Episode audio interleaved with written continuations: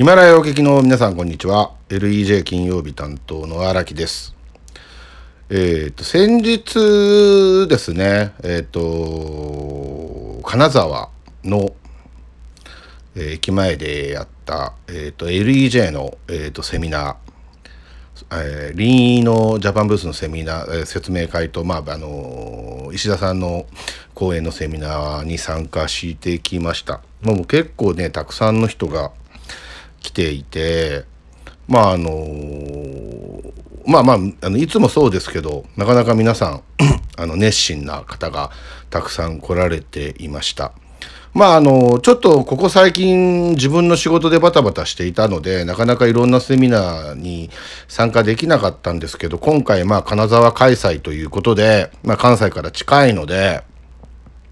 車乗って行ってきました。で、まあ、今回ねで何を喋るかっていうと、まあ、この、えー、うちがやってるうちがというか LEJ がやっているセミナーのまああの活動に参加してくれる人たちを見ていてでまあその他に Facebook なんかをまあ見てると、まあ、いろんなまあセミナーって今ありますよね。いろんなセミナーになんか皆さん参加していていろんな感想を書いておられたりするのを読んだりするんですけど、まあ、僕はあの今回、え2点、えー、お話をしたいと思います。でまあ1点に最初の1点に関してはえー、っとですねやっぱりこの情報過多なこの時代においてやっぱり情報が集まってきているっていうのはやっぱり都会なんですね。で、まあ、LEJ のセミナーも東京から始まって、まあ、いろんなところでやってるんですけども、まあ、実はあの東京セミナーに来てくれる方が一番実は少ないっていうか、まあ、集客に苦労するっていう状況があります。で東京以外のところでやるとですねもう倍ぐらいの数が集まっても席も座れないぐらいみんな来てくれたりまああの熱気ムンムンでやるわけですけどなんでなんだろうななんてそれ思うわけですよ。で僕なりに出した答えがやっぱり東京特にいわゆる首都首都というかその都会ですよね都会の人っていうのはあまりにもその情報が溢れていて気にはなっているんだけど、まあ次でいいか、みたいな発想があるのかなと。だから結局その次でいいかまたでいいかっていう風になっていくのにつれて興味があるんだけど結局取りこぼしてしまっていくっていうまあ何かこう日本人らしいっちゃ日本人らしいんだけども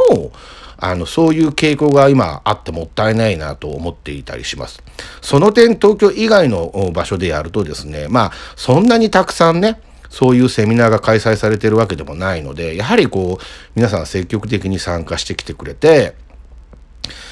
まあ情報に飢えてるとか、まあ、言葉がね、悪いですけど、情報に飢えてるみたいな感じでみんなこう一生懸命その参加してくれる感じがします。で、もう一つは、僕思うんですけど、Facebook でさっきみたいに Facebook を見ていて、いろんなまあセミナーにね、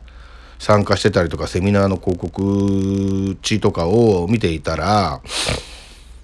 あのまあかまあどんなジャンルにしても、まあ、行動しろ活動しろね今を疑え常識を覆せ、まあ、こういうスタートからやるんだけどその方法っていうのがなんかセミナーにじゃあ参加するっていうことがそういうことなのかなと思ってる人が実は多いんじゃないかなと思うんですよ。なんかそのセミナーに参加してお腹いっぱいになっているというか。だからすごくこうなんだろういいセミナーがあって参加していやーよかったと。いろんなことが考えさせられた。どうだこうだっていうこと書いているんだけどもそっからがちょっとねない人が多いんじゃないかなと思ってます。あのー、まあ例えが変なんだけどもあのーまあ、セミナーっていうのはまああくまでそのまあそういう何か知識持ってたりとか経験持ってる人が話をするわけでしょ？でそれをまあ聞いて新しいことを知ったりだとか知らないことを知ったりとかしてそのまあそそこまではいいんだけどそこからは自分ですからね。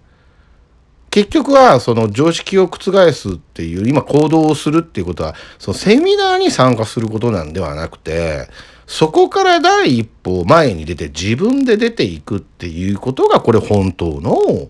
あの活動なんです。それがなんかね、やっぱりセミナー行ってお腹いっぱいになって、ああ、そうだ、こうだってこう思ったり、なんか人に伝えたりしてるんだろうけども、なんかそれで止まってる人がなんかちょっと多いんじゃないかなという、まあ若干その荒木からの苦言を、まあ僕は、まあ別にこのうちのセミナーに来てる人だけの話を言ってるんじゃないですよ。あの、一般論ね、一般論。をちょっと僕はなんか感じることがあるんですよ。Facebook のそういうセミナーとかのいろんな話をあの見ていると。で、まあ僕の好きなブルーハーツっていうそのパンクバンドのあの歌の歌詞の中で、その本当の瞬間はいつも死ぬほど怖いものだからっ、逃げ出したくなったことは今まで何度でもあったっていう、まあ、フレーズがあるんです。で、そのセミナーに行くのって別にセミナーに来いっていう、まあ、場所が用意されていて行ったらいろんな人がいてっていう、まあ、別にそれに、まあ、知らない人ばっかりのところに参加するっていうのが怖いっていうのはもちろんあるけどもそれって別にあの大したことじゃないと思うんですよね。ただそのセミナーに行って感銘を受けたことを行動に移すでとりあえず前に出てみるっていうこの第一歩が僕はこの本当の瞬間だと思うんです。で、この本当の瞬間って本当に怖いんですよ。なんか騙されてんじゃないかなとか間違ってんじゃないかなとか、こんなことやっててもいいのかなっていう、もうどっちかっていうとネガティブなその要素しかない中で、でもなんか一歩踏み出してみるっていうことで、初めてその常識を覆せるし今までの自分をひっくり返せるしいわゆる悔いが抜けるわけね。悔いの抜き方を何回教えてもらっても悔いを持って引っこ抜かないと悔いは抜けないんですよ。でこれをやっぱり本当に分かってほしい。あのー、理屈じゃなくてあのー、やっぱレール EJ のそのメンバーまあ、石田さん筆頭にいろんな人がいて、まあ、いろんな、まあ、経験とか体験を持ってる人がいて集まって今今やってるわけですけど、まあ、僕らが企画しているこういうその中国林のそのジャパンパビリオンにその出店したりとか行くっていう話っていうのは、まあ、これ第一歩本当の瞬間ですよこれね。であのー、これにやっぱりセミナーに来てもらった人の中からどれぐらいの人が第一歩出てくれるのかなっていうのはまあまだ分かんないんだけどもそれで初めて本当にセミナーに来てくれた意味っていうのが僕はあると思うんですよね。で死ぬほど怖いんですよ死ぬほど怖いんだけどだからこそ石田会長をはじめ筆頭にみんながまあある意味何でもかんでも助けるわけじゃないけどもあの周りで見守っていてみんな一歩踏み出していくいろんなその知らないところにとあの突っ込んでいくのをなんかその見守ってるっていう状況を作っているっていう状況なんです。だから是非ともそのいろんな地域であのセミナーに来てくれた人話を聞いてくれた人石田さんの本を読んでくれた人そういう人たちはそれで満足するんじゃなくてそれでお腹いっぱいになるんじゃなくて本当の自分の第一歩っていうのをやっぱり出てほしいと思います。いけない理由とか参加しない理由なんていうのはいくらでも作れるんですよ正直。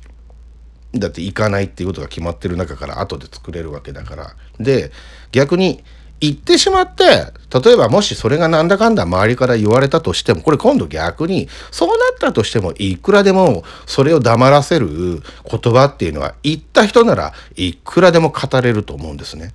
で、この一歩を、やっぱりもっと、なんだろう、踏み出してもらうために、僕たちはもっともっと努力をして、なんだろうかな、うん、やっていかないといけないのかなっていうのは、なこの頃感じています。で、まあ、まだまだ僕らもその頑張っていくわけですけどセミナーに来てそのお腹いっぱいにならないでとりあえずセミナーに来たんだからそのセミナーの話を噛み砕いて実行しようっていうこの、まあ、僕の話を、まあ、僕はまああんまりその頭がいい方じゃないんであんまり考えて物事を動かないんですけど頭がクレバーな人であればあるほど実はその行動が固まってしまうっていうまあ傾向もちょっとあるんでねあの